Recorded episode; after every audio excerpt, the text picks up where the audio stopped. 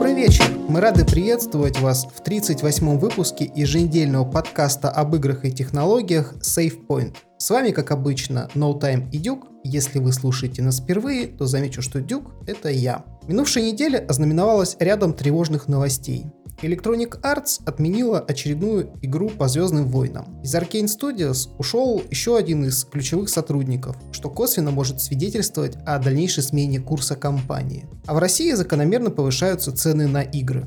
В сегодняшнем выпуске мы поговорим о жизни после всего этого, а также немного дополним информацию о PlayStation 5, начатую в прошлом выпуске.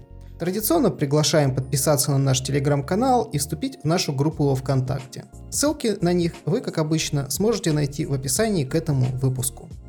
Я тоже всех приветствую. Судя по количеству прослушиваний, которые на наших последних выпусках в разных ресурсах, как и на DTF, так и на RSS различных лентах. Во-первых, вы про нас не забыли. Во-вторых, выпуск про PlayStation 5, очевидно, многим понравился, что такое большое количество прослушиваний. Всем огромное спасибо. Мы будем продолжать вас радовать интересной информацией и обсуждать актуальные новости. Ну и первая новость, которая у нас запланирована на сегодня, это повышение цен на игры в России. Ну, в первую очередь, это коснется, очевидно, ну, скажем так, а, компании уже официально заявили об этом, это коснется PSN Store, это коснется Nintendo eShop, а, Microsoft, поскольку ушла из России, ну, скажем так, игровое представительство ушло, и цены на игры перевели в доллары, то, ну, скажем так, цена, по сути, корректирует сама себя, то есть поскольку курс рубля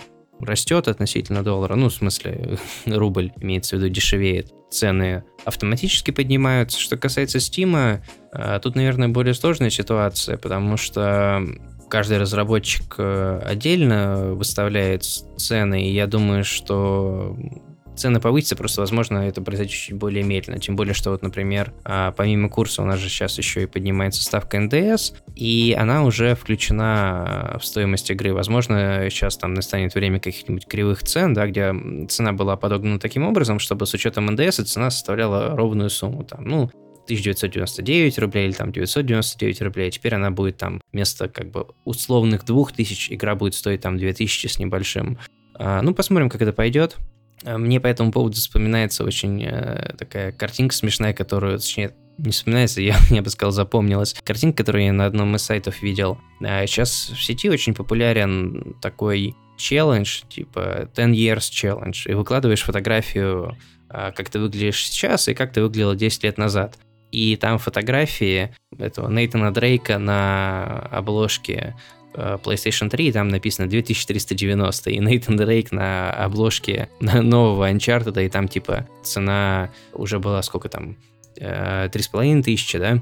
И картинка с э, этим, с Days Gone, новой игрой, новым эксклюзивом от PlayStation, который выходит уже через, меньше, чем через 100 дней. И там э, написано 5039 рублей или что-то такое. Ну, потому что сейчас только расширенная версия доступна в PlayStation Store, она стоит чуть дороже, чем будет стоить игра в обычной версии на релизе. Э, ну, достаточно такое смешное сравнение. И, ну, в целом это достаточно такая грустная, наверное, ситуация, потому что игры, можно так сказать, становятся более премиальным продуктом в России. Понятно, что, например, ну, допустим, вот мы там живем в более-менее крупных городах, можем себе позволить такое развлечение, да, но очевидно, что это постепенно становится все больше э, все более не для всех, и э, все меньшая часть людей может позволить себе покупать AAA игры, особенно на релизе. Ну, понятно, что по скидкам, наверное, там можно что-нибудь себе накупить. Даже пока гейминг со своими региональными ценами в отличие там, от консоли, у нас игры на ПК в среднем стоят где-то раза в два дешевле, особенно на старте крупные релизы. Но в связи с повышением цен даже наши региональные цены не кажутся такими маленькими, такими приятными. Да, это, конечно, печально все, но вполне ожидаемо, потому что когда повышается ставка НДС, это автоматически повышает цены практически на все, и игры здесь не исключение. Как жить после всего этого? Собственно, в принципе, как и раньше, потому что цена, не сказать бы, чтобы выросла очень сильно ощутимо, но, конечно, определенный, наверное, порог э, психологический она преодолевает, потому что В частности, та же Sony, они долго очень старались держать э, цену на уровне 4000 рублей на старте за AAA игры. О чем, собственно, сам Сергей Клишо неоднократно говорил, это глава PlayStation Russia.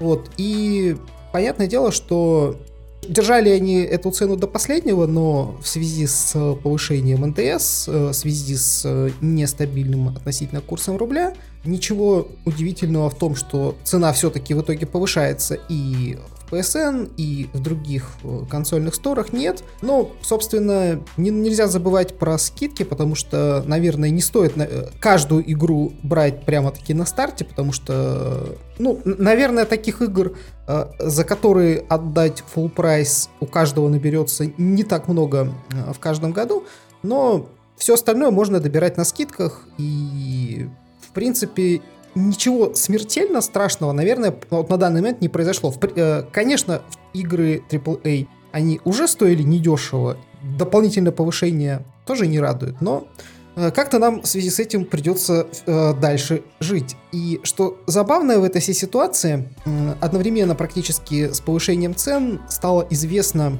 название русское как раз-таки игры Days Gone, локализованное это жизнь после. Конечно, достаточно кривое, но в контексте ситуации такой, что это была первая игра, на которую повысил ценник, сразу же возникают ассоциации как раз-таки жизнь после а, повышения НДС. Вот.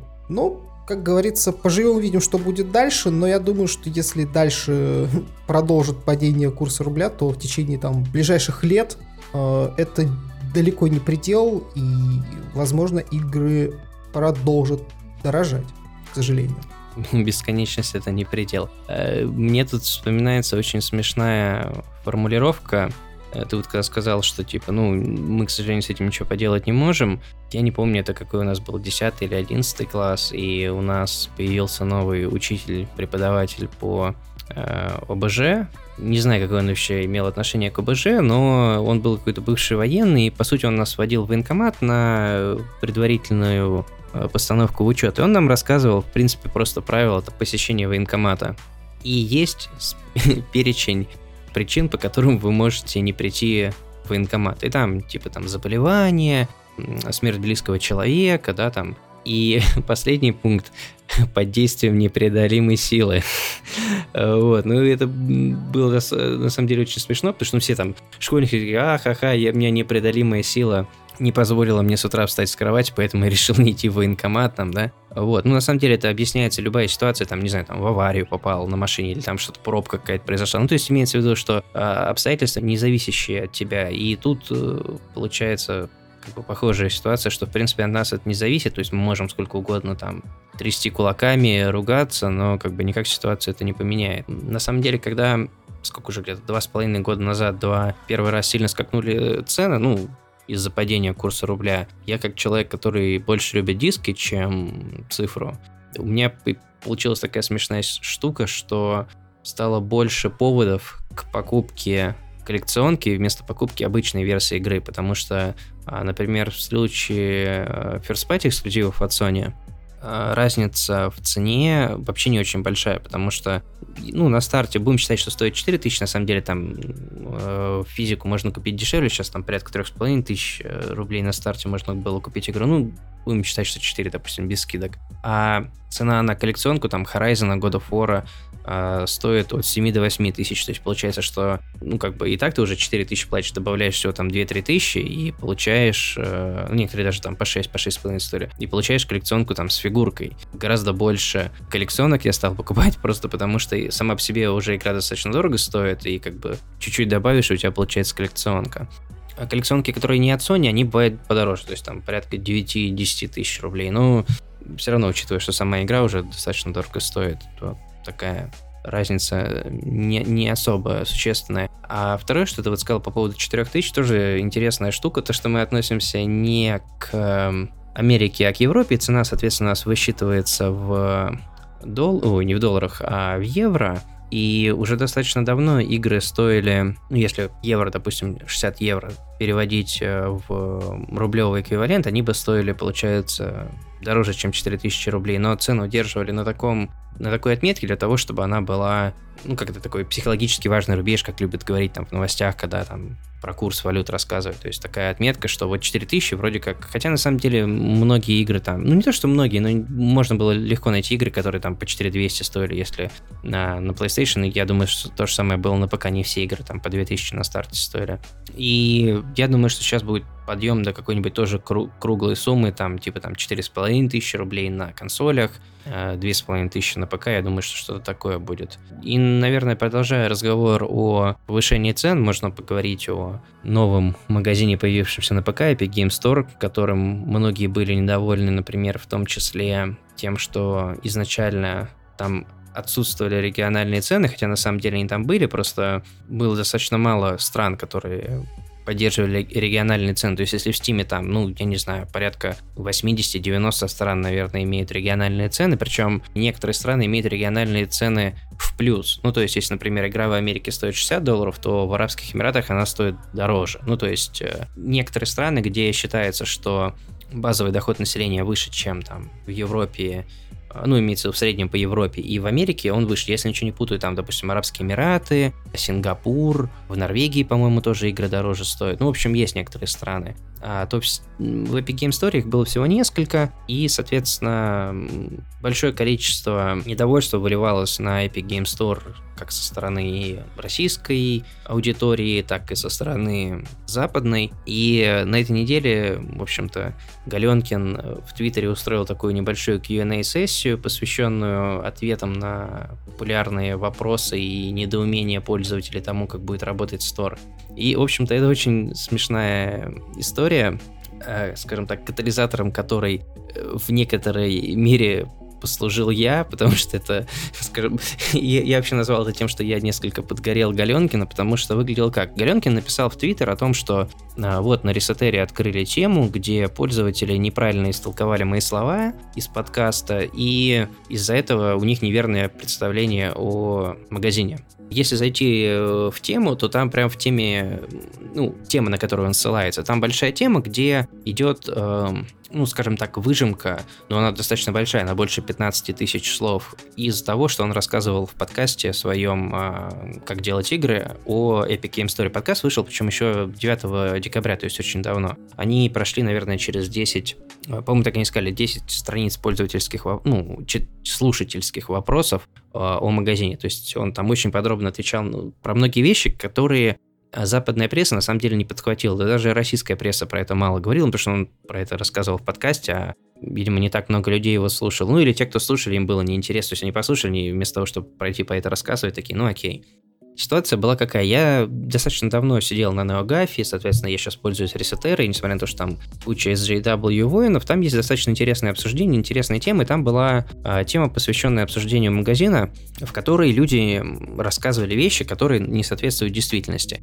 Я сказал, что вот Галенкин сказал то-то, то-то и то-то. Они спрашивают, откуда у тебя эта информация? Я говорю, что ну вот так получилось, что я прослушал подкаст, в котором он это рассказывает. И парень такой пишет какой-то, говорит, слушай, а что за подкаст? Мне интересно. Я говорю, подкаст на русском языке, и если ты вдруг знаешь русский язык, то можешь послушать. И тот парень говорит, ой, а как-то так получилось, что я знаю русский язык. И он начал слушать подкаст, мы причем обсуждали, он, э, ему был интересен вопрос, как э, Epic Games заполучили эксклюзивность игры Journey. А когда он начал слушать подкаст, он понял, что в подкасте на самом деле э, Галенкин отвечал на многие вопросы, которые возникали у людей в связи с магазином. Почему нету этого? Почему нету того? А во-вторых, он рассказывал общую стратегию магазина. Ну, мы в одном из прошлых выпусков это обсуждали, то, что там упор на стримеров будет, упор на курацию контента, а не на автоматические поисковые ленты. И парень начал делать вот эти вот, э, говорит, слушайте, тут достаточно интересный подкаст, и он начал как бы подкаст переводить на английский язык, но рассказывать какие-то общие термины, потому что двухчасовой подкаст, ну, как бы это никак текстом не изложить. Э, ну, плюс он там некоторые ошибки были, то есть очевидно, что это человек, который, скажем так, неплохо знает русский язык, но, видимо, он там, я не знаю, я, я с ним не, не так, чтобы общался по этому вопросу, то есть, видимо, какой-то он либо очень давно уехал из России, либо он там сын, дочка, не знаю, мигрантов, то есть, ну, то есть он достаточно знает, чтобы понимать устную речь, но там некоторые нюансы он, например, она не понимала. Я там пару вещей поправил того, что он писал, и, соответственно, когда парень запилил этот огромный пост, он, во-первых, мои цитаты туда вставил, во-вторых, а, написал мне благодарность о том, что я а, рассказал ему, что такой подкаст существует. Тема набрала огромную популярность на Ресетере, она бежала людей, и а, основная проблема то, что люди стали не, неправильно интерпретировать э, слова Галенкина не в том плане, что тот парень неправильно перевел подкаст, они неправильно из этого вывода делали. И Галенкин сгорел с этого, то есть он сказал, начал писать, что форумы это устаревшая штука для общения, да кто в 2019 году или там 2018, ну это правильно, 2019 был уже, кто форумами пользуется, что еще что-то. В общем, э, ну на самом деле, поэтому в Твиттере, когда вот он прояснял свою позицию, он на самом деле повторил то же самое, что он и говорил в подкасте, вот, и как люди на Ресетере горели с тем, что они считают, что никому стримеры не нужны, инфлюенсеры, что теперь маленькие инди-игры никто вообще находить не будет. Ну, в общем, э, они свою позицию не поменяли, Галенкин, по сути, повторил то же самое, что было сказано в подкасте, но на DTF статья появилась, на PC Gamer статья появилась, Галенкин даже когда пришел в комментарии на DTF, я там написал ему, что и извиняюсь, что я всю эту штуку заварил. Но на самом деле, я думаю, это им-то только хорошо, потому что они от этого получили а, лишний пиар. Оч- в очередной раз все магази... О, магазины, все игровые издательства Почему я все время издательствами хочу назвать? Игровые издания а, написали статьи про Epic Game Store. Плюс, по сути, они же как раз э, заинтересованы в том, чтобы их магазины промоутили всякие инфлюенсеры, причем это не обязательно стример, это может быть ютубер, это может быть блогер, это может быть подкастер, кто угодно. И очевидно, что они еще раз свой этот месседж продвигают для своей аудитории. А вот такая смеш... смешная ситуация получилась. Да, но тем не менее, что пролил, э, вернее, какой свет пролил э, Сергей Галенкин как раз-таки на будущее э, Epic Game Store в плане развития функций. В целом, если подытожить, то можно сделать вывод, что прежде чем браться за Epic Game Store, они проанализировали досконально опыт как раз-таки Steam. В частности, как раз-таки Сергей Галенкин причастен к созданию сервиса Steam Spy, которым он всячески э, собирал статистику из Steam, изначально э, как бы из открытых э, вещей, но потом Valve это все прикрыло. Как раз-таки это было связано с тем, что они боролись со Steam Spy.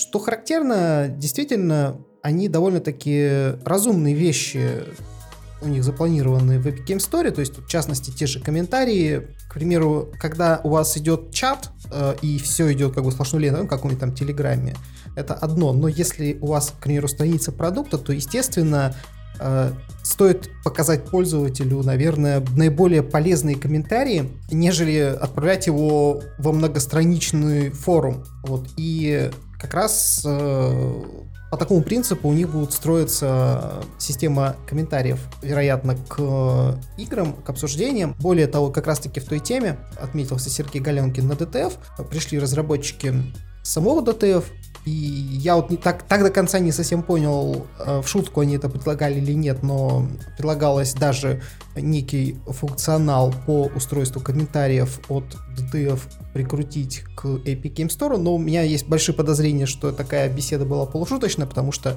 ну, если бы какой-то вопрос, наверное, серьезно решался, вряд ли бы он решался открыто в комментариях посту на DTF. Такие вещи все-таки обговариваются несколько более закрытой обстановке. С другой стороны, за самим Epic Game Store довольно интересно наблюдать, потому что многие магазины, которые создавались, э, начиная там со Steam, э, заканчивая э, там другими, они создавались по сути с нуля, не имея какого-то большого опыта. А сейчас Epic Game Store э, может создаваться с учетом ошибок других магазинов, вот как я уже сегодня отметил, Понятное дело, что они запустили на данный момент минимальный функционал этого магазина, но планы, насколько можно судить по тому, что сам Галенкин рассказывал в своем подкасте, у них достаточно большие, и как раз он говорил, что на протяжении того же 2019 года будет немало анонсов, связанных с магазином, то есть там функционал будет добавляться, и то, что у них подписаны договоры на выпуск AAA игр. Вот первая из них это был обозначен э, The Division 2 от Ubisoft. Но я так подозреваю, что многие AAA игры с ПК, которые ушли из Steam, они могут, в общем-то, начать продаваться активно в Epic Game Store. Даже тот же вот Ubisoft, обладая собственным лаунчером, он все равно выходит здесь. То есть, э, судя по всему, это не является таким большим препятствием наличия собственного лаунчера к выходу в Epic Game Store. А с чем связано то, что уходили они со Steam? Как раз-таки эта площадка свободна от ряда недостатков. В частности, тут нет переизбытка сомнительных игр. Здесь нет такой конкуренции за внимание за счет этого. Опять же, сам Сергей Галенкин говорил то, что для многих игр э, э, выход в Epic Game Store сейчас ограничен тем, что они еще не до, не до конца развили сетевую инфраструктуру, которая необходима как раз для игр-сервисов, для игр с сетевыми режимами, но это у них тоже в планах. Поэтому, несмотря на то, что мы, в общем-то, игроки больше консольные, но в целом, как для индустрии, довольно интересно наблюдать за тем, а, в какую сторону движется Epic Game Store. А, ну, ты правильно отметил по поводу того, что Epic Game Store запустился не то, что в недоделанном состоянии, просто что там многого функционала нету, и Горенкин как раз в своем подкасте упомянул об этом, то, что компания Epic, по сути, сейчас все свои, ну, с недавних пор все свои продукты запускает в так называемом э, MVP, минимально возможный продукт. То есть у них есть версия, которая в магазине можно добавлять новые игры, можно покупать, можно там списком друзей пользоваться. То есть э, минимальный функционал для того, чтобы магазин был магазином, есть, а остальные функции будут прикручиваться по ходу работы. И что самое главное, такая система, она позволяет очень хорошо э, взаимодействовать с пользовательскими отзывами взаимодействовать с пользовательскими отзывами. То есть, например, э, пользователям не понравилась система рефандов, они ее переделали. При этом сам Галенкин говорил, что мне казалось, что у нас система рефандов была более честная, потому что у них, ну, сначала у них вообще очень кривая была первые самые дни, потому что они сказали, что пережитки Fortnite были, а дальше они сделали систему рефандов, что у вас есть два токена каждый год, и вы можете две игры зарефандить просто вот, ну, в любом состоянии. То есть, неважно, сколько вы наиграли, неважно, когда вы ее купили, вы просто можете две игры зарефандить. Многим это не понравилось, они сделали такую же систему, как и в Steam, что Нету ограничения на количество игр, которые вы можете зарефандить, но есть ограничение на две недели с момента покупки и два часа с момента того, как вы начали играть. И вот, ну, он говорит, что вы понимаете, в чем основная проблема, например, ну, в некоторых играх ты за два часа можешь не разобраться, вдруг тебе через два часа игра не понравится, то есть то, что игры бывают, где там только разобраться с игрой занимает несколько часов. Вот, он говорит, ну, раз люди попросили, то мы, мы и сделаем, то есть для нас это не проблема.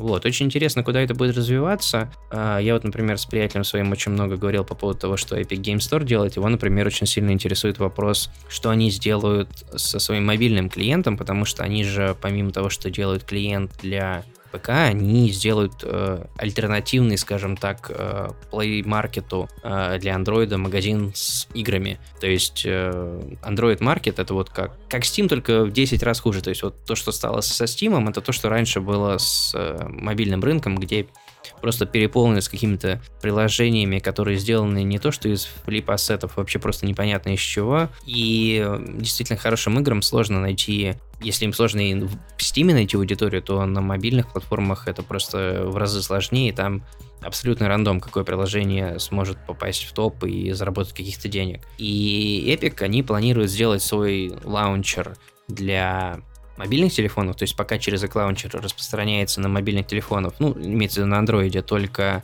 Fortnite, но они хотят потом в итоге туда добавлять тоже какие-то игры от сторонних разработчиков, и это тоже достаточно интересная ситуация, потому что если Steam и консоль еще, в принципе, можно спасти, то есть Например, на консолях э, курация главной страницы есть, э, на, в Steam э, есть, несмотря на то, что главная страница автоматизирована, так, там так называемые кураторы есть, то есть люди, которые пытаются там через эти тонны говна пройти, найти нормальные игры. То есть, в принципе, кое-как нормальные игры все-таки можно найти на этих платформах. Сложно, но реально. На мобильных системах это сделать абсолютно невозможно. И вот такой альтернативный магазин, который будет специализироваться на выпуске качественных игр, возможно, его ждет успех. Но Галенкин заявил, что это мы планируем хотя бы до конца года что-то наметить, потому что это, как он сказал, говорит, мы на это подписались, то есть надо это делать, вот как, когда и чего пока непонятно, но а, тоже достаточно интересно, что у них а, получится из этого сделать.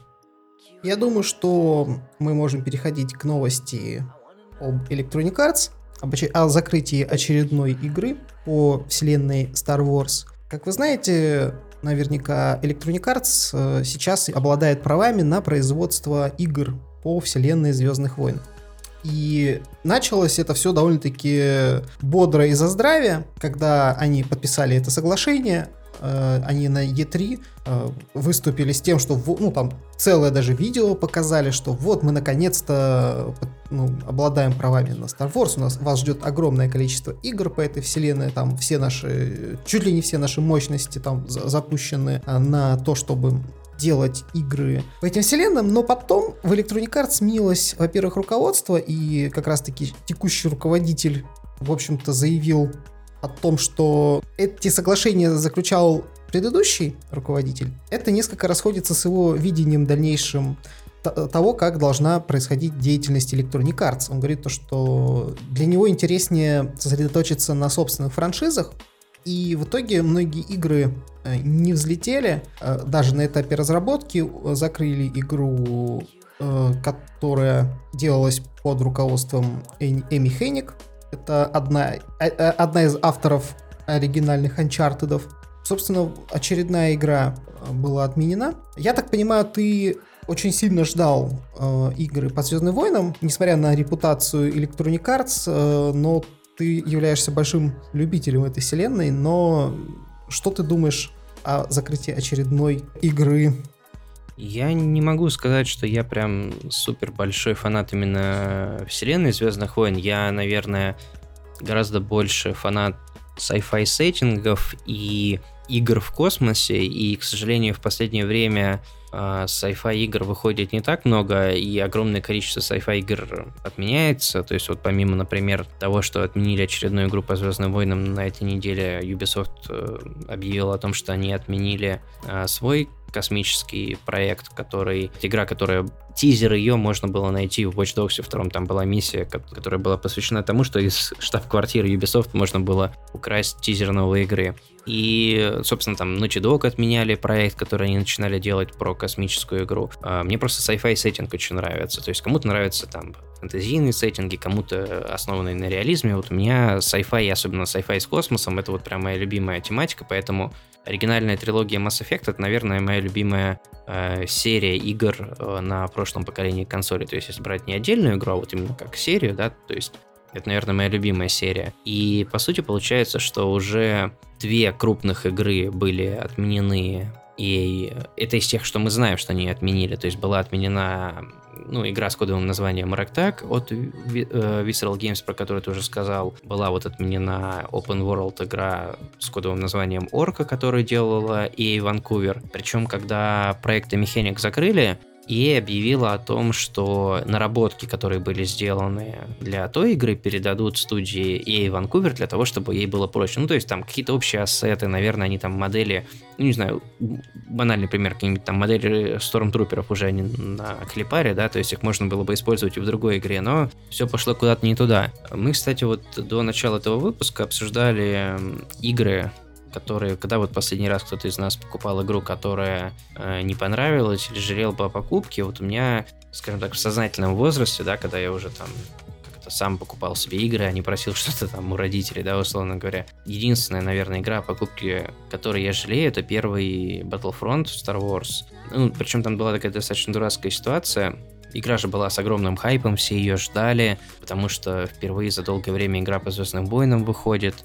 А, была открытая бета, в которую я даже поиграл, и мне бетка, ну, как-то так не очень понравилась. А двоим моим коллегам с старой работы, где я тогда работал, она очень понравилась. Они заказали оба, сделали предзаказы, и один в последний момент решил, что нет, все-таки все я не буду брать. И он мне говорит, слушай, у меня предзаказанный диск, вместо там 4000 в цифре, у меня там предзаказ за 3200, плюс за предзаказ будет э, там бонусная миссия на Джакку давали ее, вот, и он говорит, ну, слушай, хочешь взять? Я такой подумал, ну, ладно, почему бы не взять, плюс там обещали, что все-таки будет какой-то сингловый контент, который оказался совершенно дурацкими миссиями, там, по сути, отбивания от, от волн врагов и прочего. Я решил, типа, ну ладно, я ее купил, поиграл в неделю и забил. То есть, наверное, самое веселое, во что мы поиграли, там в кооперативный режим с сестрой. Я потом еще пару раз пробовал ее запускать, но э, как-то... Ну, то есть, есть, например, игры, ну, вот свежий пример, про который я не устаю говорить. Я в прошлом году, наконец-таки, поиграл во второй Titanfall, там очень аддиктивный мультиплеер. То есть, там нереально круто, приятно стрелять, и тебе просто нравится играть в мультиплеер. В Battlefront, не знаю, там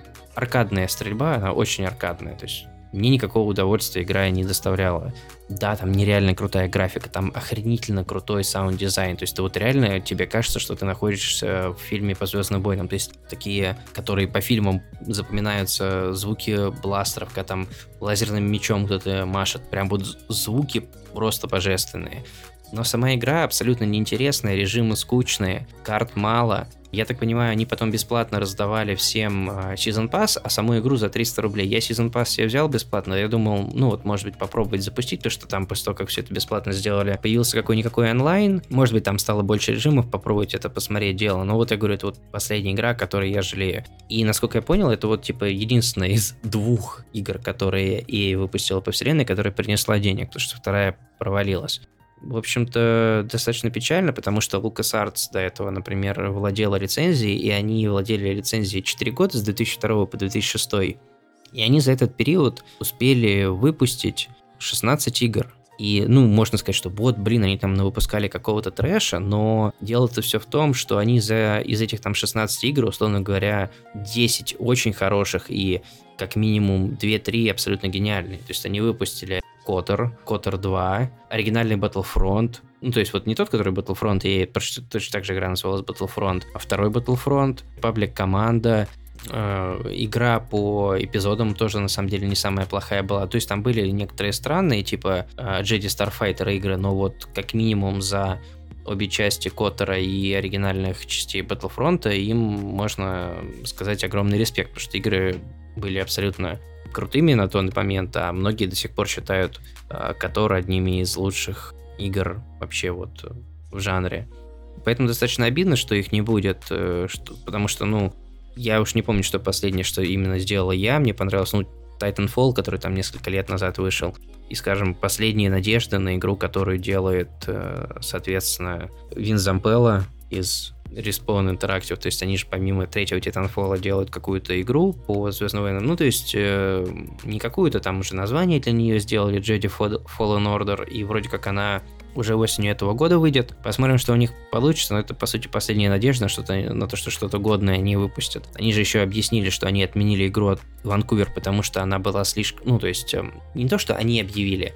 Джейсон Шрайер там провел свое расследование очередное и сказал, что EA решила, что игра слишком крупная получается, они не успеют ее выпустить до выхода консолей следующего поколения и решили отменить ее. И вместо этого бросить силы на разработку маленькой игры, которую они успеют там за год-полтора доделать. Ну, спорное решение, потому что в переходный период выходит много краскеновых игр, они могли выпустить игру и как на старом поколении, так и на новом, но, в общем-то, это их дело, но очевидно, что вряд ли EA, э, ой, не EA, а Disney раньше времени у них отнимет лицензию, потому что, ну, я думаю, что там какое-то контрактное обязательство, которое они прописали, то, что лицензия у них была на 10 лет, то есть она, получается, до 2022 или до 2023 года действует. Вот, то есть я думаю, что если там в случае расторжения контракта Disney будет обязана выплатить огромное количество денег, EA, но с другой стороны, ничего кроме подпорченной репутации от этого они не получили. А, интересно будет вообще посмотреть, будут ли они после этого давать кому-то лицензию, или вот они, условно говоря, обожглись на этом деле и не будут. Мне кажется, что все-таки они попробуют, наверное, кому-то дать лицензию, но не там не на 10 лет, а там на пару игр, потому что вот как показывает практика Disney, которым принадлежит помимо вселенной Star Wars и Marvel принадлежит, они же вот Sony вместе сделали игру по Человеку-пауку, и это получилось одна из лучших игр уходящего года, ушедшего уже. То есть, если они попробуют что-то аналогичное сделать со Звездными войнами, то может получиться что-то интересное. Просто э, надо не EA и не Activision давать лицензии на свои игры. Этот случай с закрытием игр по вселенной Star Wars и, то, и тому, что всего лишь две игры были прибыльными, особо показателен в том свете, что фран- сама по себе франшиза Star Wars, она считается одной из самых прибыльных и успешных в индустрии развлечений. И это надо очень сильно постараться, чтобы какой-то продукт, который имеет отношение к этой вселенной, не, пол, ну, не был успешен. Вот. Но Electronic Arts, как оказалось, способны и на это. Ну, Дис, Дисней сами тоже несколько подпортили репутацию последними эпизодами. То есть мало того, что они стали, ну, по сути, каждый год лепить Звездные войны, то есть там каждый четный год выходили, точнее, наоборот, каждый нечетный э, год выходили номерные части осенью, каждый четный год выходили, э, скажем так, истории там «Изгой один», «Соло», то есть весной истории про каких-то персонажей. Если первые фильмы были ну, скажем так, средне-хорошими, там, средненьким, то, что Абрам снял, или «Изгой один», многие вообще считают «Изгой один» хорошим фильмом, то последние два, особенно восьмой эпизод, ну, это откровенный трэш, отменили огромное количество фильмов, которые в разработке по вселенной находятся. Там, на самом деле, мне кажется, одна из больших проблем это то, что угловые управления, ну, то есть в Диснее за разные франшизы у них есть люди, которые отправ... э, отвечают целиком за развитие франшизы. Например, за развитие Марвел отвечает Кевин Фаи. Очевидно, что человек большой с большой любовью относится к комиксам, к супергероям, и поэтому вот то, что он делает, видно, что ему это интересно. Во главе управления вселенной Звездными войнами стоит Кэтлин Кеннеди, и она, очевидно, такой менеджер-руководитель. Когда вначале вместе с ней там Джей Джей Абрамс был, то есть они закладывали основы того, как будет называться серия. Он снял один фильм и сказал, что, ну, как бы, вы молодцы, я молодец, фильм неплохой, но я хочу заниматься другими делами. И он ушел. Вот, а Кэтлин Кеннеди, она как эффективный менеджер из Канами, которых мы любим, любим обсуждать, она, видимо, не совсем понимает, что нужно делать с серией, и очевидно, что ведет ее куда-то не туда. Я полагаю, что, опять же, у замечательных эффективных менеджеров из Disney а сейчас цель отбить вложения, потому что они же купили у Лукаса эту серию, и теперь нужно, чтобы она начала работать, они пытаются ее Ну, они доить. заработали столько денег, они-то, по-моему, за 6 миллиардов, что ли, купили, или за 5. Ну, в общем, суть в том, что э, фильмы принесли больше денег, чем э, они потратили на покупку лицензии, но как бы это без учета стоимости разработки фильмов. То есть они, скажем так, примерно в ноль вышли, скажем так, вот за эти четыре фильма. Ну, и они же хотят, очевидно, и заработать, они же не просто так эту франшизу покупали. Ну вот. да, но просто можно, как это, такое англоязычное выражение есть run into the ground, то есть, не знаю, вбить в землю. Можно каждый год, вот, не знаю, пилить сиквелы, да, то есть народ сначала будет ходить, потом будет ходить все меньше. Можно вместо этого сделать а, там раз в пару лет хороший фильм, на который народ пойдет и принесет много денег и не будет э, портить репутацию, потому что очень большая проблема, что они как фильмами, так и играми очень сильно испортили себе репутацию, и теперь поэтому, несмотря на то, что, наверное, Star Wars это, ну, одна из самых, если не самая популярная франшиза во всем мире, медийная, следующий проект, который будет в ней выходить, то есть неважно, это будет фильм, вот какой он там, получается, девятый эпизод номерной выходит, он, очевидно, покажет хуже результаты, чем предыдущий, потому что народ такой, ну а зачем нам идти, ну опять снимут какую-то хрень, выйдет она потом там в Netflix где-нибудь, я и посмотрю. Ну то есть работать на репутацию надо долго, а испортить ее себе очень просто. Это вот компании последние пару лет нам очень сильно показывают. Вот мы последние выпуски обсуждали Activision и беседку. Ну, беседка чуть в меньшей степени, хотя тоже она себе подмочила репутацию. И э, если репутация самой беседки, наверное, пострадала не так сильно, то вот репутация серии Fallout, я думаю, что в глазах фанатов сильно упала.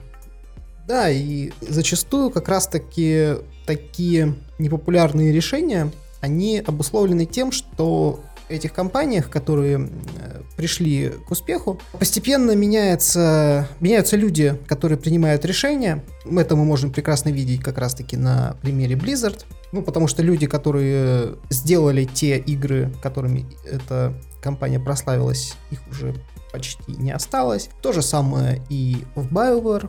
И, кстати говоря, на этой неделе стало известно о еще одной студии, которая лишилась э, очередного своего, одного из ключевых сотрудников. Это студия Arkane. Э, студия Arkane — это достаточно заслуженная, на самом деле, студия. Основана она была выходцами из э, Looking Glass и, э, значит, компании я уже не помню, как она называется, но, но смысл в том, что э, примерно 15-17 лет назад, когда зародился жанр Immersive Sim, у его истока стояли э, две компании и две игры основные. Это был э, Deus Ex и это был э, System Shock. И как раз таки студия Arkane была основана выходцами из команд, которые работали над обеими этими играми. Это как раз-таки Рафаэль Калантонио и Харви Смит.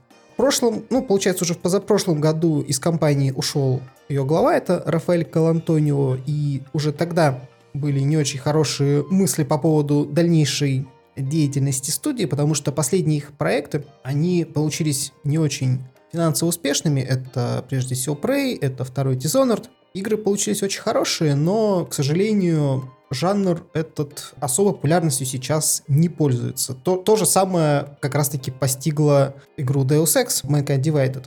Сейчас, как на неделе стало известно, что из студии ушла Сандра Дюваль. Это нарративный дизайнер. Чтобы было понятно, роль нарративного дизайнера в студии, которая занимается разработкой игр жанра Immersive Sim, а чем занимается э, нарративный дизайнер? А если вы играли в Immersive Sim, то наверняка видели такую вещь, как огромное количество различных записочек, это огромное количество каких-то деталей обстановки, которые имеют повествовательную нарративную роль. То есть вы, когда попадаете в какое-то место, вы можете по, по обстановке, по расположению предметов, по различным там следам и всякому такому понять, что здесь э, в какой-то момент происходило. То есть у вас выстраивается такая цельная история. И это одна из характерных тоже черт игр жанра Immersive Sim. И как раз-таки такими вещами занимается нарративный дизайнер в первую очередь обычно. Вот. И уход как раз-таки ее произошел в EA Motive, это Electronic Arts, студия Electronic Arts, и она тоже была э, ну, заняла похожую должность, связанную с построением игровых историй. Но что касается Arkane, в свете ухода как раз-таки Рафаэля Калантонио, а, бывшего таким идейным творцом э, именно жанра Immersive Sim. Я вот, кстати, обязательно, наверное, завтра документальный фильм запущу на наш э, телеграм-канал про историю студии Arkane, как раз там Калантонио и Харви Смит рассказывают, почему они взялись делать эти игры, очень сложные в разработке и не самые популярного жанра это игры. То есть а, они прекрасно понимали заведомо, что эти игры вряд ли обретут какую-то бешеную популярность, принесут огромный успех финансовый, вот, но тем не менее они были фанатами своего дела, из-за того, что как раз-таки, я думаю, ушел и Рафаэль Калантонио, и как раз уходят ключевые сотрудники, нас ждет,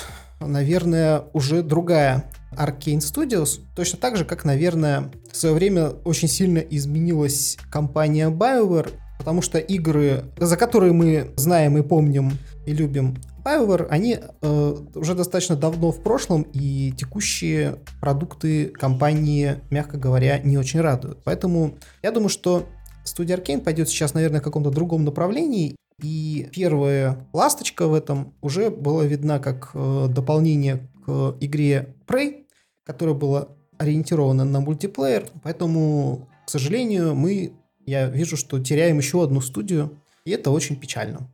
Ну вот, э, что касается нарративного дизайнера, которая ушла в Emotive, я так понимаю, что ну, вряд ли она займет такую же высокую должность, как Джей Реймонд, которая ушла из EA Motive, но а, помимо того, что Джей Реймонд, она была руководителем студии, она еще и как раз-таки отвечала за нарративный дизайн. Она как раз-таки в октябре прошлого года из EA Motive ушла. И, насколько известно, и Motive делает один из двух до сих пор неотмененных проектов по Звездным войнам. То есть, э, ну вот, один мы уже обсудили, это делается Respawn, создателями серии Titanfall, а второй как раз-таки делается A-Motive. Они, э, единственное, чем эта студия на данный момент отметилась, они помогали в разработке второго Battlefront и вроде как делали для него синглплеерную составляющую. Это студия, которая в 2015, по-моему, или 2016 году организовала Рей, э, Джейд Реймонд после ухода из э, Ubisoft, и, соответственно, ну, она находилась под крылом у EA, и собственных проектов студия до сих пор еще не выпустила, она занималась там помощью другим компаниям, э, ну, другим командам, которые находятся в системе First Party студии EA. Что касается самих Arkane Studios, я с одной стороны, я соглашусь э, с тем, что, очевидно, жанр иммерсив симов переживает не самые лучшие времена. В игровой индустрии всегда есть жанры, которые становятся чуть более популярными, которые чуть менее популярными. И когда ты выпускаешь игру в популярном жанре, который сейчас вот э, Zeitgeist к нему приходит, даже если ваша игра достаточно средняя, она может добиться хорошего успеха. Ну, банальный пример, там пару лет назад, когда только зарождались батл рояли, вы могли выпустить достаточно посредственный батл рояль, и ваша игра вполне могла добиться успеха. Э, ну, батл рояль несколько более плохой пример, потому что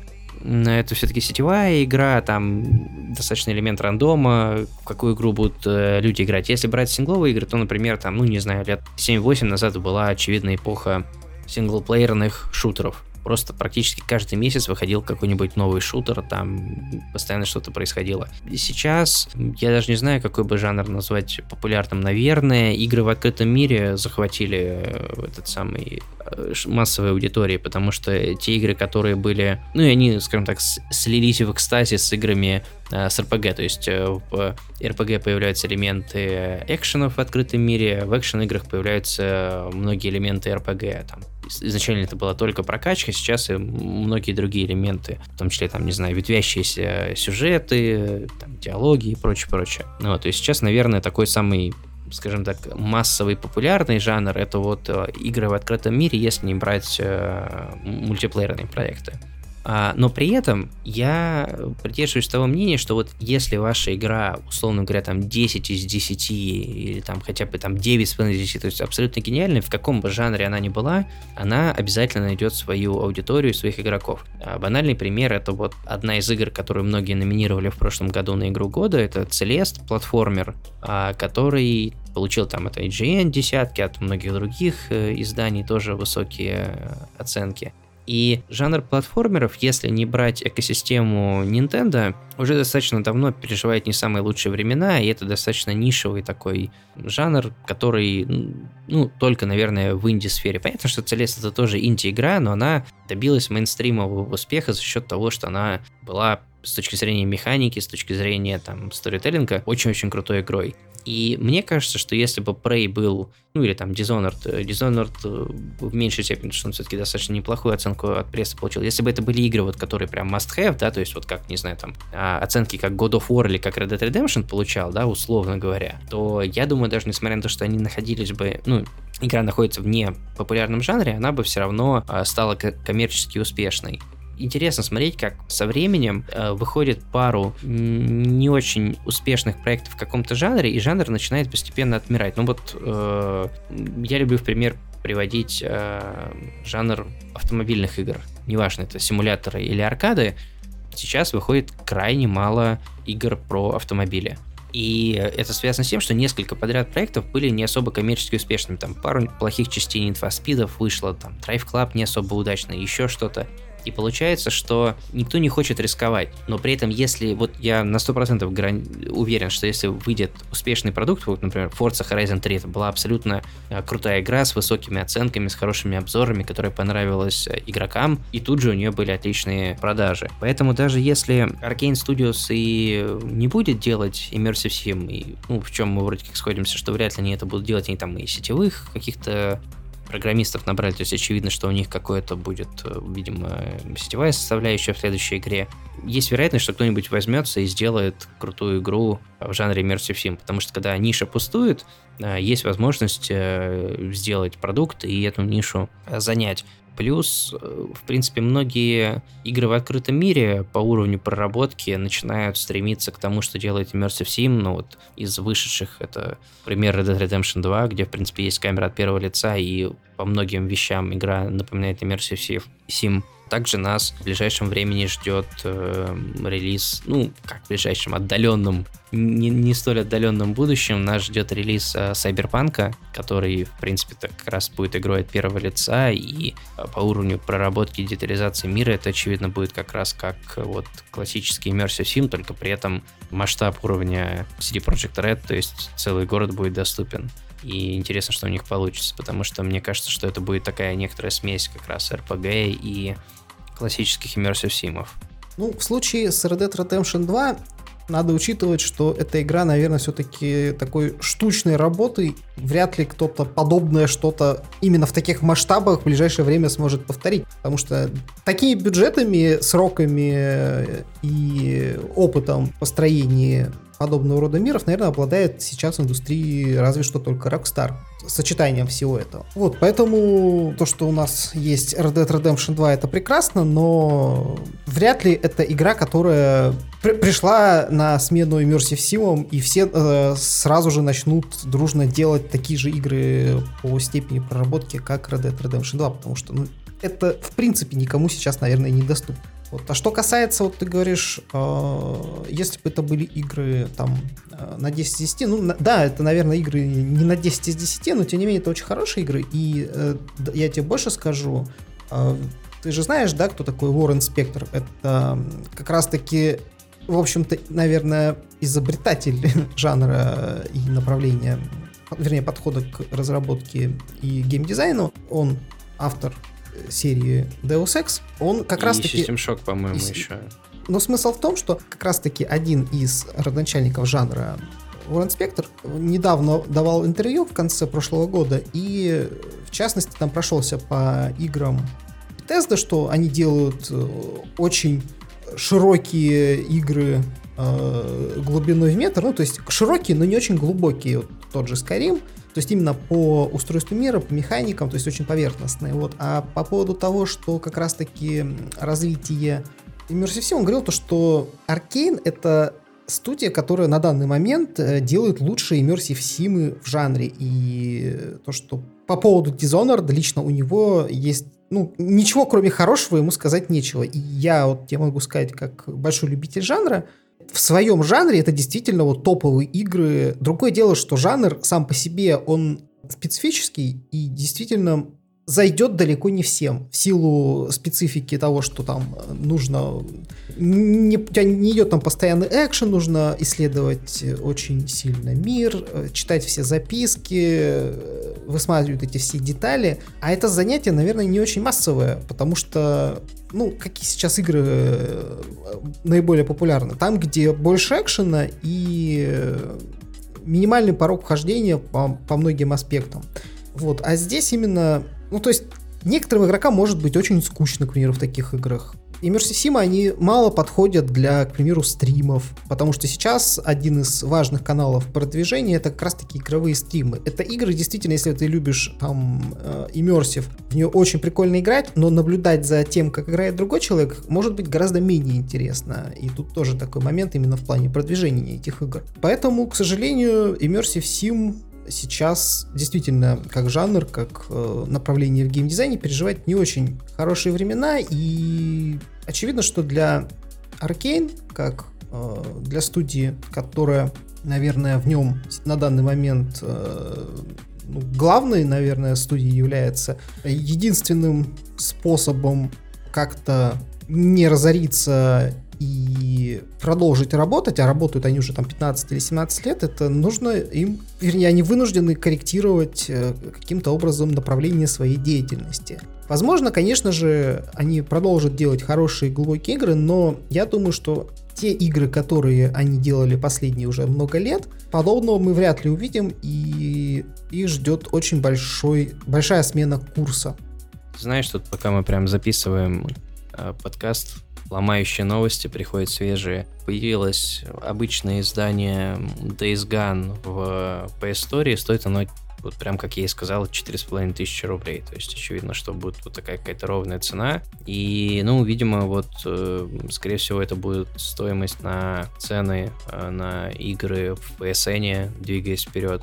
Ну, вот, возвращаясь к теме, то, что мы обсуждали повышение цен, наша самая первая сегодняшняя тема. И, видимо, в Steam, я думаю, что-нибудь там будет 2250 или 2500. Ну, то есть тоже какая-то такая цена. Ну, то есть то издание, которое стоило 5000, это действительно расширенное, с артбуками, с э, саундтреком, по-моему, а обычное будет стоить вот все равно дороже, чем игры стоили до этого. Ты знаешь, я уже об этом сказал тебе как раз-таки перед записью нашего замечательного подкаста то, что такой, с таким разрывом в несколько дней появились э, сначала делюкс-версия, а потом обычная, я думаю, что это, возможно, связано как раз-таки с тем, что решение по поводу финальной э, цены, оно не было принято на момент, наверное, релиза, потому что та же американская версия э, и делюкс, и обычная, она появилась э, ну, уже несколько дней как. Вот, поэтому я думаю, что они действительно вот пришли в итоге к какой-то такой цене, которая всех устроила, и в итоге, ну, вс- всех, кто принимает решение о цене, там, взвесили все за и против, то есть понятное дело, что повышение цены, оно не ведет к повышению продаж, и они вынуждены здесь искать какой-то баланс. И вот как раз-таки э, решение в итоге принято. Да, видимо, 4,5 тысячи рублей это новая дефолтная цена для AAA игры в PSN. И, ну, вот, как бы, если, когда игры стоили по 4000, это было несколько дешевле, чем э, если бы мы покупали в евро и конвертировали цену, то э, сейчас, вот, по актуальному курсу 60 евро это как раз 4520 рублей. Ну, то есть, вот, считай, такая цена, которая есть. А, что самое интересное, например, если брать э, цены там, в других СНГшных регионах, например, в PSN украинском, то там игры стали стоить 2100 гривен, а это целых 5000 рублей. То есть им не повезло даже э, чуть больше. Ну и двигаясь к очередной достаточно интересной новостной теме сегодняшнего нашего выпуска. Мы очень долго собирались э, в, про в прошлом выпуске рассказать про наши инсайды про PlayStation 5. Настолько долго готовились, что к тому моменту, как мы наконец записали выпуск, который, кстати говоря, большое всем спасибо, очень много людей послушало, начали в интернет просачиваться уже и как бы, скажем так, общие слухи, то есть не, не только то, что мы сами смогли узнать, но и какие-то, в принципе, начинают появляться слухи более конкретные о консолях следующего поколения. Соответственно, на прошедшей неделе достаточно известный, широко известный в узких кругах э, японский инсайдер, который специализируется на различной информации о железе, выложил информацию о новом APU от AMD. APU, ну, для тех, кто не знает, это совмещенный а, центральный процессор и графическое ядро на одном чипе. Такие штуки используются в консолях, собственно, в PS4, в Xbox One. А, он выложил кодовое название, называется AMD Gonzalo, и парт номер этой железки, ну, то есть, как бы там серийный номер, что-то типа того. И, э, собственно, по нему стало известно, что это... Э, ну, то есть, у AMD есть кодировки, которыми они обозначают свои железки, то есть, там первая цифра означает это образец тестовый или это готовый продукт, готовый какой-то продукт, дальше там есть данные о частоте, там еще какие-то. Вот, но что касается APU, из этого номера можно узнать несколько меньше, чем если бы это был там новый процессор центральный. Так вот, и этот человек, э, инсайдер, он, э, во-первых, предложил, выложил вот эти данные, которые он знает, из них стало стопроцентно очевидно, ну, мы об этом еще в прошлом выпуске сказали о том, что это будет восьмиядерный процессор. Дальше он там несколько предположений сделал, он сказал, что, ну, судя по тому, что мне кажется, то, что я слышал, там будет базовая частота у процессора 1,6 ГГц с бустом до 3.2, и э, вот это, говорит, я не совсем могу понять, это, видимо, данные про графическое ядро, графическое ядро будет действовать на частоте 1 ГГц. Если сильно заморочиться и вдаться там в технические подробности, то там можно из э, начать выводить какие-то данные о том, сколько будет э, примерная мощность консоли, то есть теперь там нижний потолок, наверное, от 8 терафлопс до 12, ну то есть на самом деле там это не, не, не такое интересное, то есть типа, ну вот от 8 до 12 примерно в это окно мы попадаем. И многие стали сомневаться, а вдруг это не Sony, вдруг это не то что-то. И через несколько дней, вот буквально сегодня, по-моему, в начале дня, а, он выложил информацию о том, что, а, значит, у этого APU а, нету поддержки на винде. У него есть поддержка только на FreeBSD, и он не поддерживает DirectX, он поддерж... Э, это APU поддерживает только Vulkan и OpenGL. Ну и стало очевидно из этого, что это APU именно соневская, потому что, ну, была некоторая вероятность, что это могло быть там APU для консоли Microsoft. А, собственно, дело в том, что вот он сказал про FreeBSD, а операционная система PS4 Orbis, она как раз-таки является форком FreeBSD. Что касается графического API, OpenGL э, является достаточно старой э, API, от которого на ПК отошли, сейчас в основном пользуются DirectX и Vulkan, но в свое время именно на его основе э, Sony разрабатывала свою собственное графическое, свой собственный графический API. Это опять же таки является подтверждением того, что это именно железка от э, Sony. И мне в связи с этим кажется, что это подтверждает слухи о том, что, ну, пони- понятно, что как бы чем ближе вы, к выходу консоли, тем больше различной информации появляется в сети. Мне кажется, это подтверждает наше с тобой предположение о том, что э, PS5 выйдет раньше, чем следующий Xbox, потому что на одном и том же заводе, там, условно говоря, печатается и то, и, а, и, то, и другое у AMD. Э, то, что первой стала известна техническая, скажем так, информация именно о консолях AMD, то есть то, что уже готов тестовый образец, а, говорит о том, что и сама консоль, наверное, будет готова раньше, чем консоль от Microsoft. Ну да, видимо, так оно и будет. И опять же, здесь мы уже эту тему неоднократно обсуждали. Если вы послушаете наши предыдущие выпуски, почему консоль Sony выйдет, скорее всего, раньше. Вот, поэтому, конечно, это еще одна, одно подтверждение тому, что а, Sony уже ну, на более близкой, во-первых, стадии к релизу находится. И я думаю, что анонс действительно нам стоит ждать уже в конце этого года, очевидно, на декабрьском мероприятии PSX. Посмотрим, когда что будет анонсировано. Очевидно, что первое самое будет э, анонсировано это бездисковая железка от э, Xbox, которую мы в прошлом выпуске обсуждали. Кстати говоря, вот можно опять же таки, я люблю рассказывать, когда я прав, когда мы правы. Вот, собственно, мы в прошлом выпуске рассказывали о том, что девелопер-скитов нету у разработчиков, и вот э, на этой неделе появилась информация, что есть тестовые образцы APU. То есть это говорит о том, что а, они сейчас тестируют эту железку, которая в итоге станет PS5, и я думаю, что там весной уже, наверное, будут э, именно реальные дев-киты у разработчиков, и тогда там просто врата разверзнутся, и тонны инсайдов польются, точная спецификация оборудования появится, потому что сейчас мы просто знаем название этой железки, да, там и так далее, и можем делать какие-то предположения о том, какая там есть начинка. А когда железо появится у разработчиков, там у каких-нибудь Ubisoft, то сразу же Джейсон Шрайер досконально расскажет, что же там есть. Понятно, что вот как и с PS4 между девкитами, между первыми девкитами и в итоге релизом консоли может что-то поменяться, там количество памяти увеличится, но, в общем-то, в итоге получится что-то другое. Я тут, кстати говоря, когда проводил research по этому поводу, ну, потому что там этот, господи,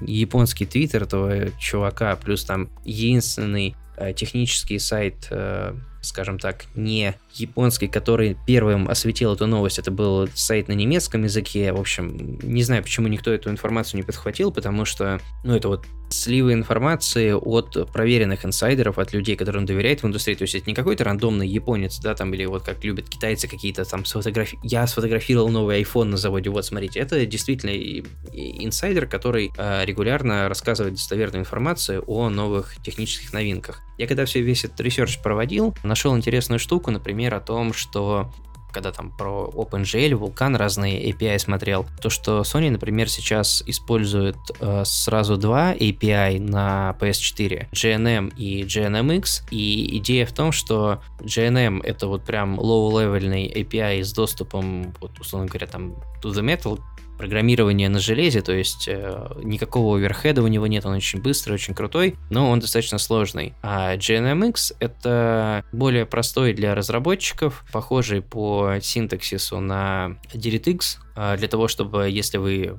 работали с ПК, могли достаточно легко переместиться на, на разработку для PS4, но при этом он, соответственно, имеет э, не, несколько более высокий уровень абстракции, чем э, GNM, и поэтому, ну, он не такой быстрый, да. Но при этом любые там разработчики могут свою там инди-игру портировать и даже проводить какую-то оптимизацию, если они умеют с DirectX работать. Вот. И, судя по всему, учитывая, что вот поддержка там этого, ну, типа OpenGL, потому что они, по сути, там некоторые с собой вещи похоже имеют и поддержка FreeBSD, и мне кажется, это еще один такой шаг в сторону стопроцентной уверенности в том, что будет обратная совместимость, потому что уже сейчас можно сказать, что будет не абсолютно новая с нуля написанная операционная система, как было в предыдущих поколениях, а это будет развитие операционной системы от PS4, Плюс будет не, опять же таки, не а, написание с нуля там новой API,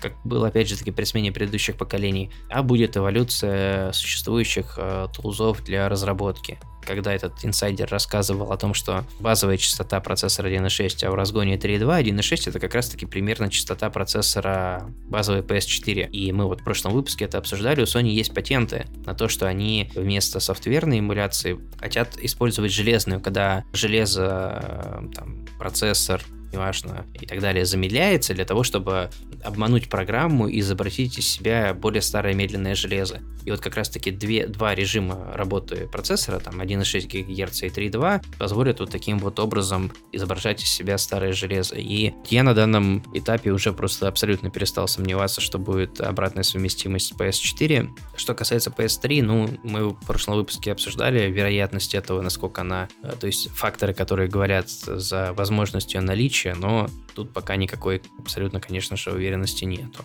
Да, и если вы не слышали наш предыдущий 37 выпуск, и вам интересна тема того, какой может быть PlayStation 5, мы очень рекомендуем вам послушать, потому что большая, наверное, часть этого выпуска посвящена тому, что мы разбирали информацию которая и в интернете доступна, и кое-какие свои инсайды нарыли, и уже начинает вырисовываться ряд деталей, которые, скорее всего, будут у PlayStation 5 реализованы, касающиеся и как раз таки процессора, и обратной совместимости. Поэтому обязательно послушайте 37 выпуск, если вы его пропустили или вы впервые слушаете наш подкаст. Этот выпуск как раз таки, судя по тому, сколько прослушиваний на нем было и насколько его тепло восприняли слушатели по рейтингам, там, наверное, один из лучших выпусков нашего подкаста, если не лучше. Ну, как минимум, точно самый популярный и прослушиваемый, потому что мы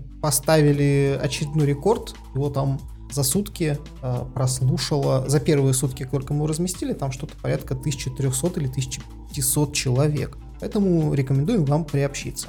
А на этой жизнеутверждающей ноте в этом грустном выпуске, я думаю, что мы можем переходить к нашей финальной рубрике, а, посвященной тому, во что мы успели поиграть и что посмотреть на прошедшей неделе. Ты, как, я так понимаю, наконец-то поборол свою, так сказать, свое игровое бессилие, превозмог и вернулся в большие игры. Да, именно так это и было. Я наконец-таки победил свою игровую импотенцию, и сколько получается, 21 день прошел, вот мы сегодня 21 января записываемся, я наконец-таки выбил свой первый трофей в этом году, э, закончил четвертую главу в Red Dead Redemption 2. И действительно, вот мне там не хватало, буквально мне надо было сесть и там вот 4-5 часов подряд без остановки поиграть, чтобы у меня начались там крутиться события, там начали убивать персонажей, и, в общем-то, все стало гораздо веселее. Ну, не, не в том, что дело до этого было там скучно, просто как-то вот у меня так совпало какое-то мое такое игровое бессилие. А, есть подозрение, что э, поджигание Галенкина этому посопутствовало, потому что это произошло после. А, вот, собственно, чем я занимался на этой неделе, я поджигал Галенкина в интернете. А, несознательно. И, так что если вдруг Сергей нас слушает, вдруг, я еще раз извиняюсь. А вот, помимо всего прочего, я наконец-таки начал постить какие-то новости и вещи в наш телеграм-канал, а то ты один тут за всех отдувался и постил регулярно косплей и на протяжении различ... почти всего года. Да, и различные новости. Вот, а я в последнее время мало того, что мало играл, так еще и э, в канал мало постил. Наконец-таки собрался с силами и начал играть в игры и постить смешные картинки в интернете. Очень сложное занятие. А, вот, ну, собственно, я поэтому рекомендую всем, кто до сих пор не подписан на нас в Телеграме, подписаться. Мы, в принципе, все то же самое, что у нас есть в Телеграме, дублируем в Контакт, а, вот, но Телеграм, наверное, для нас все-таки более приоритетное э, средство связи. В общем, если вы хотите первыми быть в курсе каких-нибудь наших анонсов, э, грядущих вещей и просто интересных новостей индустрии видеоигр, то обязательно подписывайтесь на нас в социальных сетях. Ну, в общем-то, наверное, это все, что я успел. Я наконец-таки плотно сел там, поиграл пару дней, там, по 5-6 часов в Red Dead Redemption, сдвинулся с мертвой точки, у меня там э, закрутился сюжет, и я причем еще даже до того, как мне закрутился сюжет, я что-то там поехал, покатался, какими-то делами позанимался. Вот, э, как ты говорил, когда ты приезжаешь там спустя какое-то время в локации где-то уже был, там новые миссии появляются. Я такой подумал, а почему я так подзапил играть? У меня там наконец-таки те самые какие-то вещи интересные начали происходить. сходил, поохотился, и я вот тут до выпуска тебе уже это рассказал, но вот расскажу еще раз для наших слушателей. У меня абсолютно смешная идиотская ситуация произошла в Red Dead Redemption. Там бывают иногда такие костры где-то там горят, ну виден дымок, то есть очевидно, что это где-то путники остановились, можно к ним подойти, там один или несколько человек, это может быть бандитский лагерь, это может быть просто человек, который разбил а, какой-то лагерь. В большинстве случаев тебе там будут не рады, типа, либо это бандиты какие-то, либо если это просто путник, он скажет, что ты сюда приперся, а иногда можно там послушать какую-то интересную историю, а, или вообще какой-то в итоге там приведет к какому-то развитию событий. Я приехал, и человек, который там был в этом лагере, он говорит, знаешь, что такое одинокое, э, уединенное место, что я не ожидал здесь встретить людей я слез с лошади, начинаю к нему подходить, и он мне такой говорит, ну ты понимаешь, я тебе намекал тем, что я не рад тебя здесь видеть, а ну-ка вали давай отсюда. А я, значит, э, обращаюсь к нему, использую функцию разрядить, ну, в смысле, там, дефьюз, э, типа, чтобы успокоить его, сказать, не-не, все-все-все, я ухожу. Я уже, значит, разворачиваюсь, начинаю идти к своей лошади, парень встает, как-то неловко то ли спотыкается, то ли что, падает в костер, который перед ним стоит, и сгорает просто в своем собственном костре. Лошадь у него там, типа, начинает как-то истерически ржать, убегает. Я подхожу, ну и парень, в общем-то, сгорел. Есть, конечно, предположение, что это был NPC, который Галенкина изображал, да, но вот, это было очень странно. У меня никогда таких еще нелепых ситуаций не было. Причем это не то, что его забаговало, а реально, то есть он там встал, что-то подошел и упал в костер. Возможно, он там был пьяный, потому что там реально бывают пьяные NPC, то есть детализация и проработка мира э, в игре очень крутая. Вот. Ну и, собственно, я там э, наделал несколько очень крутых скриншотов в Red Dead Redemption, пока играл. Может быть, потом куда-нибудь их э, выложу. Что-то они мне прям очень понравились.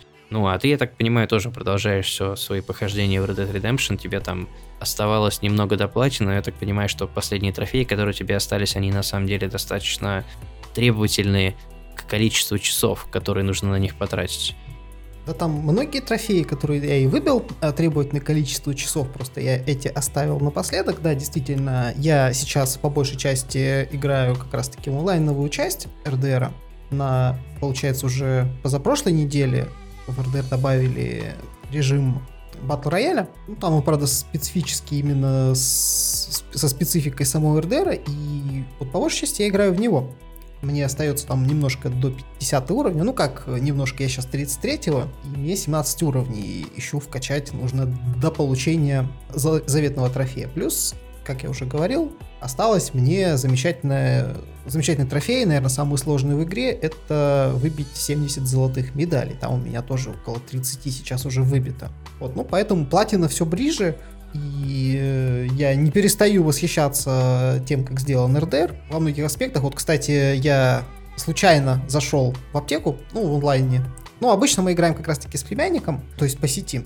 Вот он ушел спать, а я решил пройтись, как раз стою рядом с аптекой, и случайно подошел к стойке внутри аптеки и разглядываю этикетки. То есть этикетки там очень проработанные. И я заметил, что оказывается вот в этом шкафу там ну, много разных этих э, банок, которые там стоят. И в частности есть банка, на, на ней написано героин, кокаин. А то есть э, в то время, если вы вдруг не знаете то, что сейчас э, считается тяжелыми наркотиками и, в общем-то, является как героин и кокаин, они действительно продавались в аптеке и не считались наркотиками. Это потом уже выяснились различные интересные, в кавычках, их эффекты. Но здесь этот момент тоже учтен и проработан. Вот я это даже заскриншотил. Вообще, мир как раз-таки в РДР, он...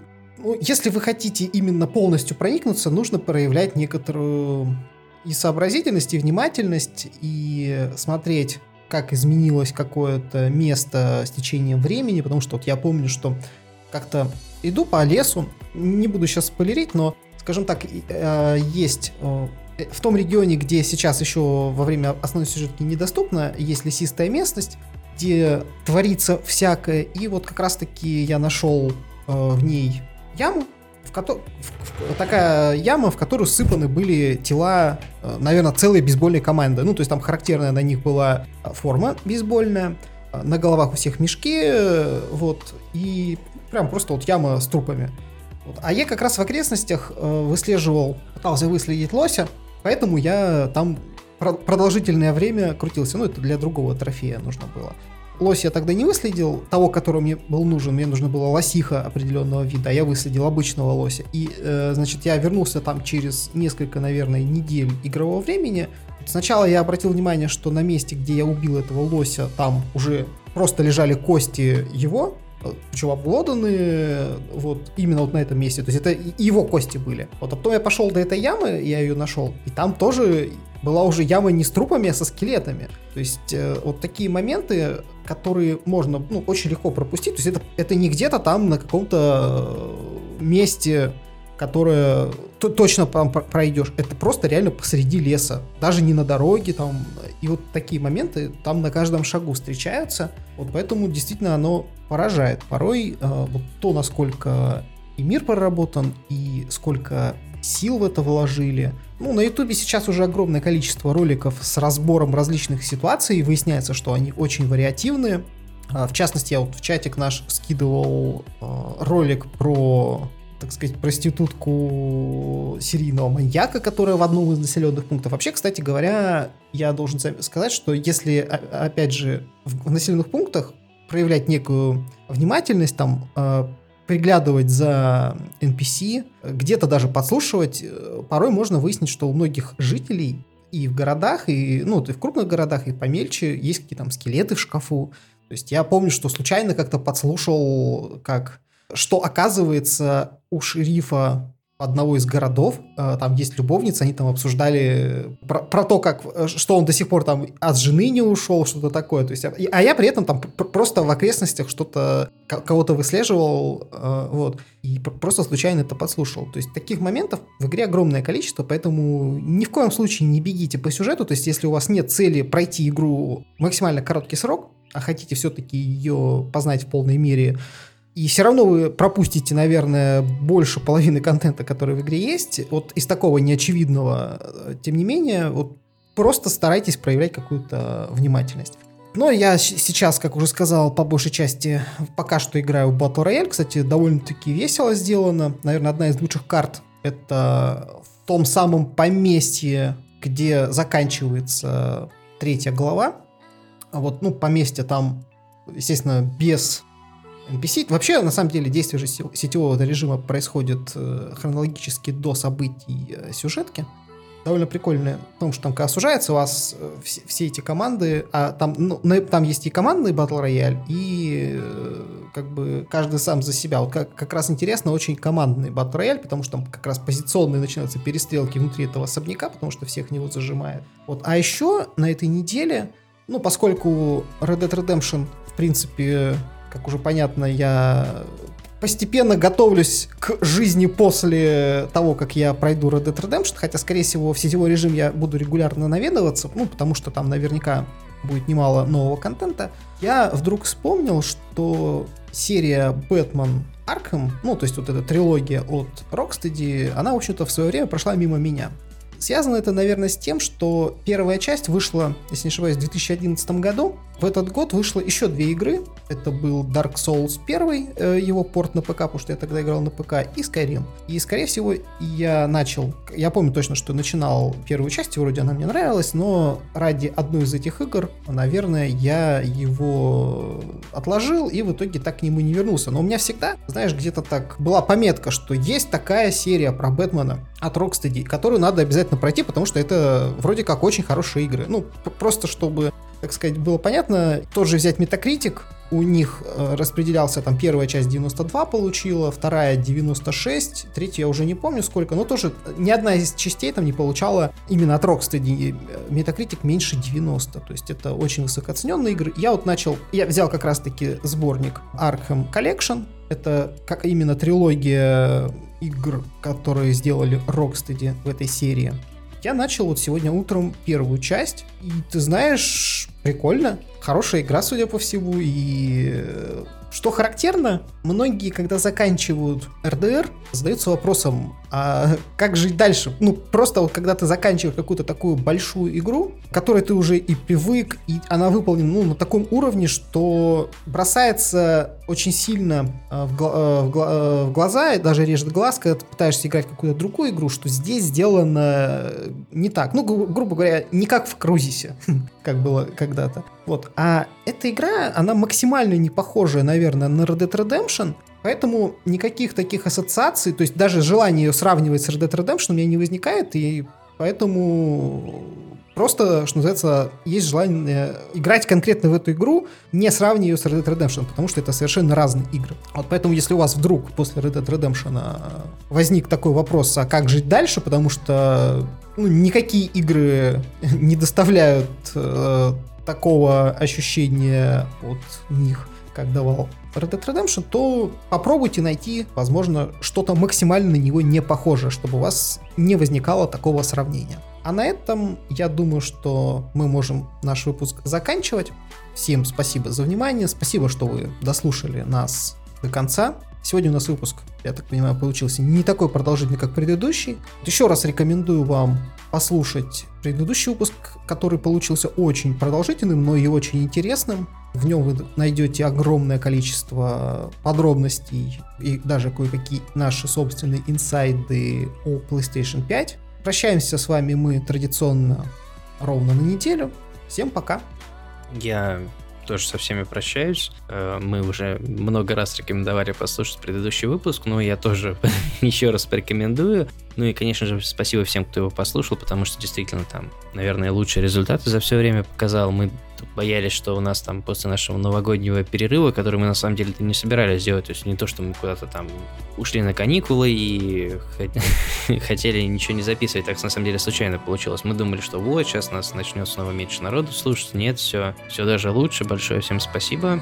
Прощаемся с вами ненадолго, всего лишь до следующей недели. Увидимся, услышимся на следующей неделе. Пока-пока.